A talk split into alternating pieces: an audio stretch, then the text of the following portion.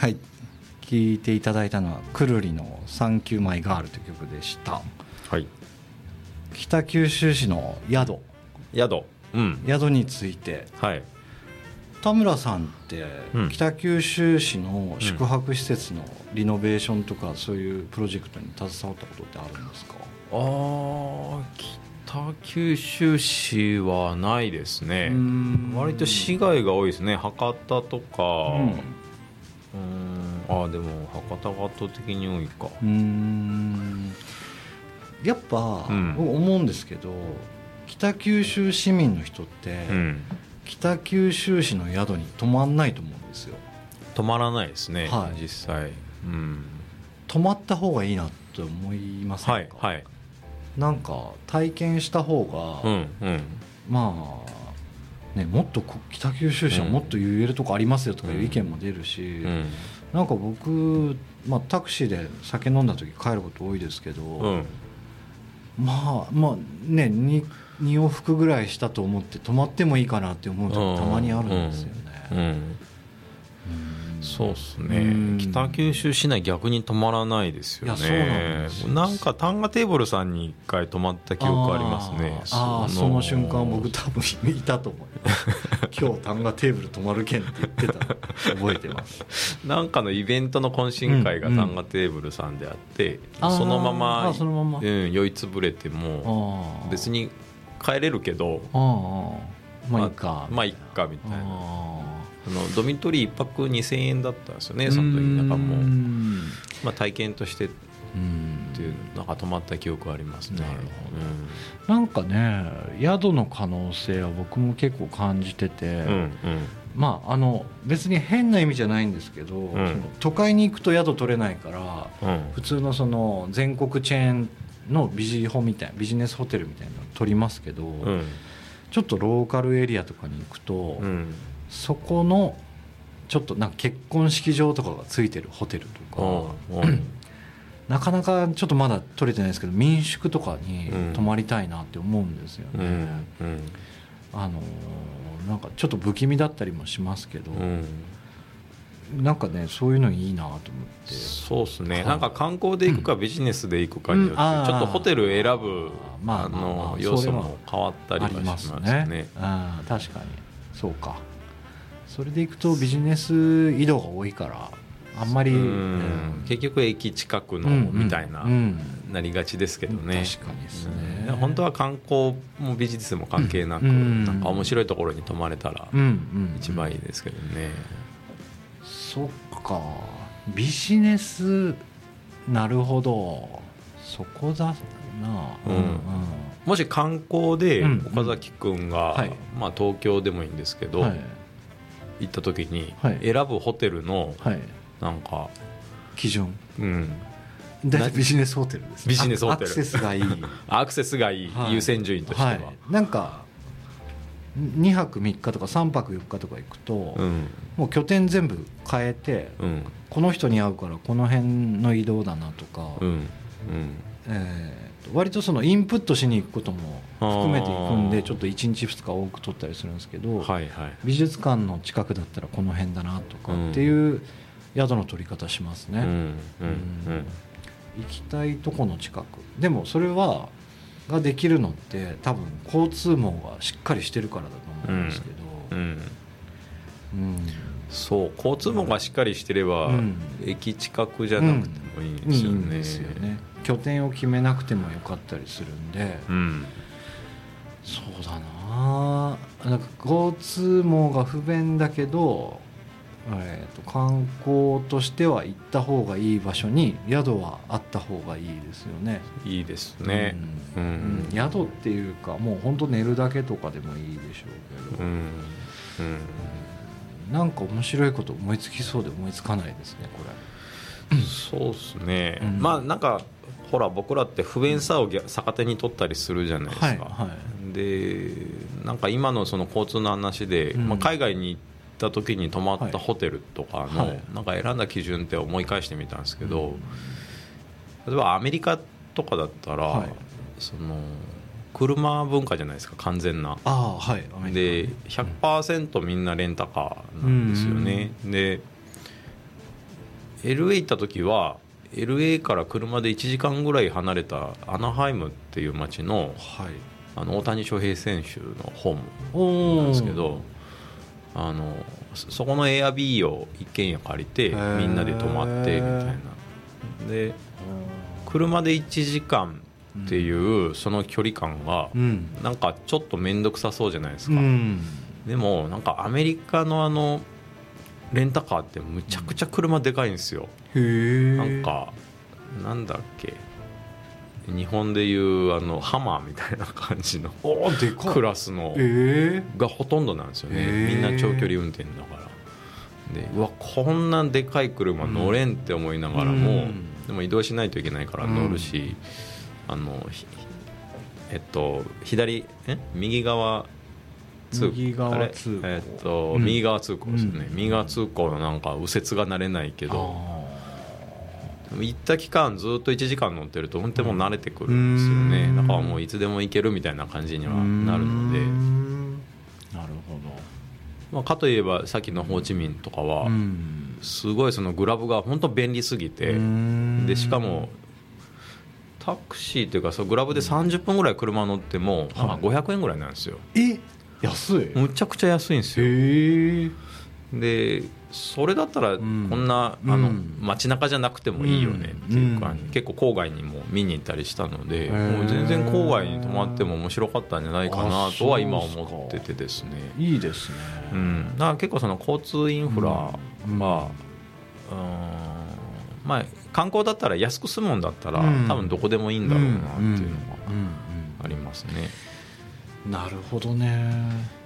で東うん。東京は多分すごく便利すぎて、はいはい。電車とか、うん。交通インフラ整いすぎて、まあ、さっきのタクシーのストレスありますけど、ううんんやっぱり駅近くを選ですね。ぶ、駅前のうん。なんか電鉄文化ですよねだから、そうそうそうそうう。ん。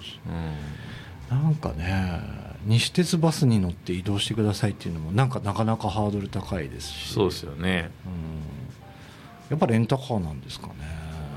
うんレンタカーですね。まあい今僕がよかよく使ってるシェアカーは、うん。多分海旅行者には優しい。いやあの使えないんですよ。あ使えないんですんか免許証とかいろいろ書類とか準備する、ね、登録してなんか1週間後ににそのカードが届くみたはいな感じなんでなるほど。旅行者はまあ無理ですようね。うんなるほど。まあやっぱそうなるとレンタカーなんで、うん、なんかその間がありそうですけどね。ねなんかありそうですよね、うん、海外からも来て、うん。なんかわかんないですけど乗り捨てていいうんなんかとか、うん。アジアのグラブみたいうん。なライドシェアできるぐらいの気軽なしかもね格安で。っうん。ていう、いやいいと思います。なんかそういうのと宿連携させたらもうん。うちょっと気軽にねう、んできそうな気がするんですけど、ん。まあこのラジオでも何回か話しましたけど、うん。の観光って、うん。観光地に行くことじゃないよねっていう話になったじゃないですか、うん。やっぱ誰かに会いに行くとか。会いに行く。そうですね。誰かの案内でうん。案内見に行くとか。ことが始まるみたいなうん。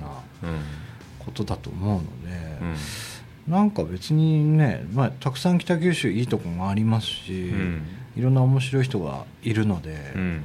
やっぱ発信がなんというかまだ従来の方法から抜け出せて、抜け出せてないですねうん完全に。ない感じしますよね、うん。だ誰かを否定してるわけじゃないんですけど、うん。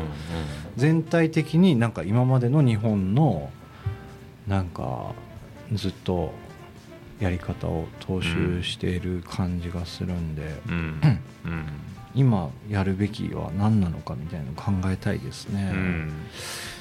うん。まあ、さっきの人口流出の話から、うん。郊外でも人口がまあ減らないというか観光客が来やすい仕組みの一つとしては交通インフラ必ずあるのうで、ん。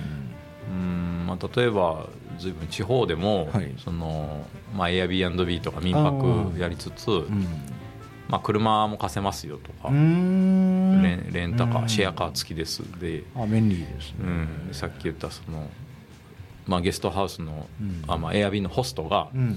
あの僕がおすすめのうんこう、うん。うん自分の街のルートをもうナビに入れてますと。はあ。でここはこういうことここはこういうなんか屋台があってとかここは魚が美味しいみたいなのをあらかじめ出しといてで、まあ、興味なかったら飛ばしてもいいしうん。みたいなのをうん。なんかセットにしとけばなるほど。結構来そうですけどね。いいですね。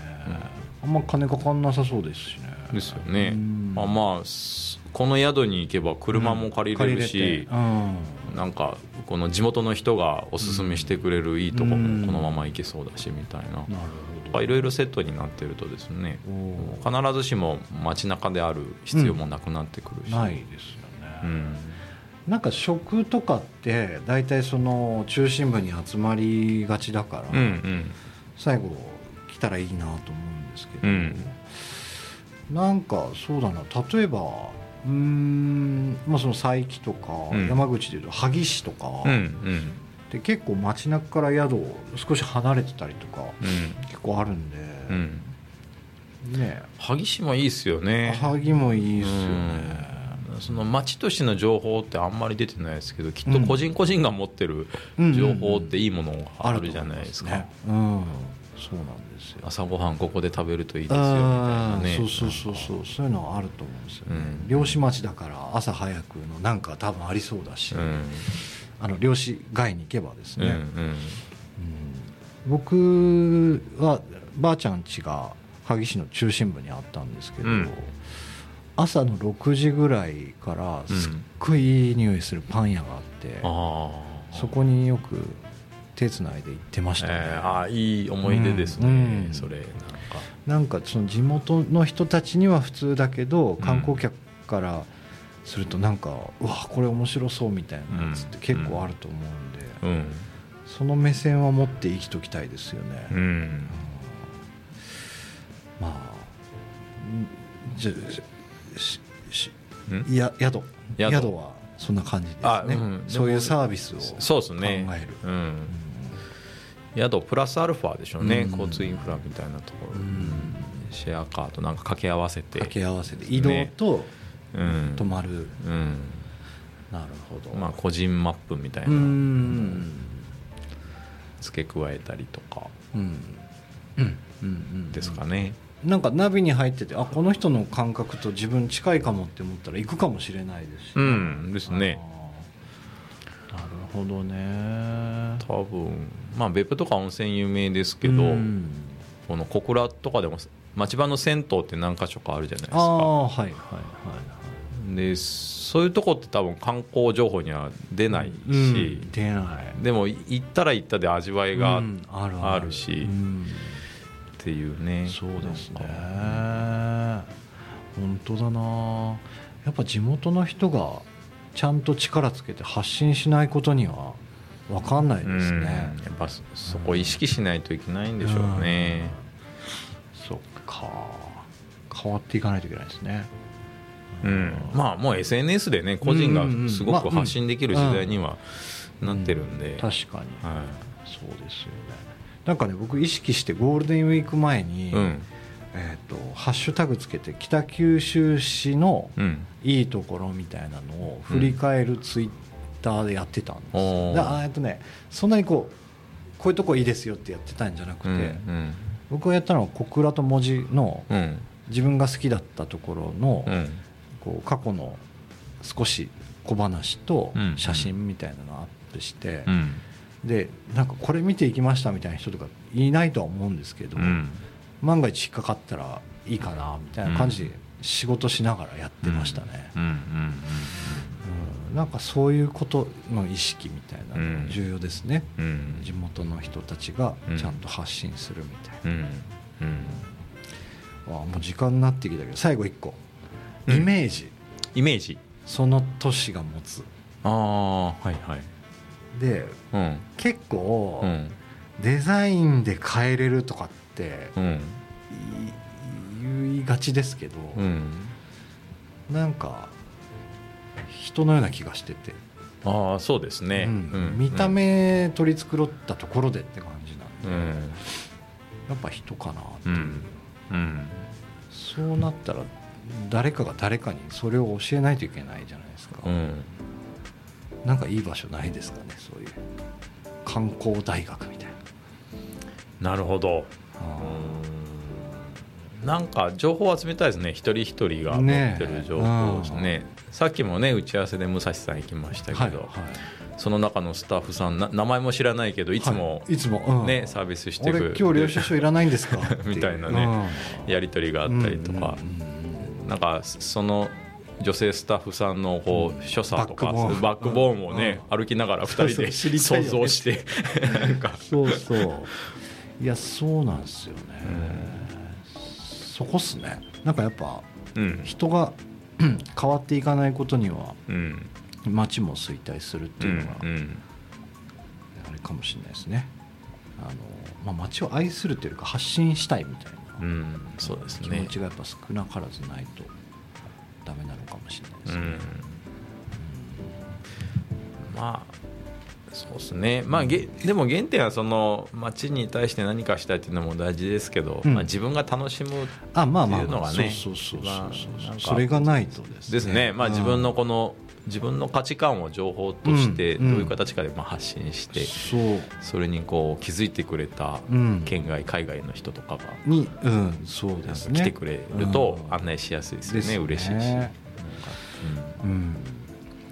なんか取り留めもなく1時間話しましたけど。なんかでも得るものはありましたよ僕そうですか、はい。なんかあ宿か。宿。移動か。うん、宿と移動はすごく重要なコンテンツですね、あちこち行けば行くほど感じますよね、なるほど。なんかちょっと綴りたいですねこれを。そうですね。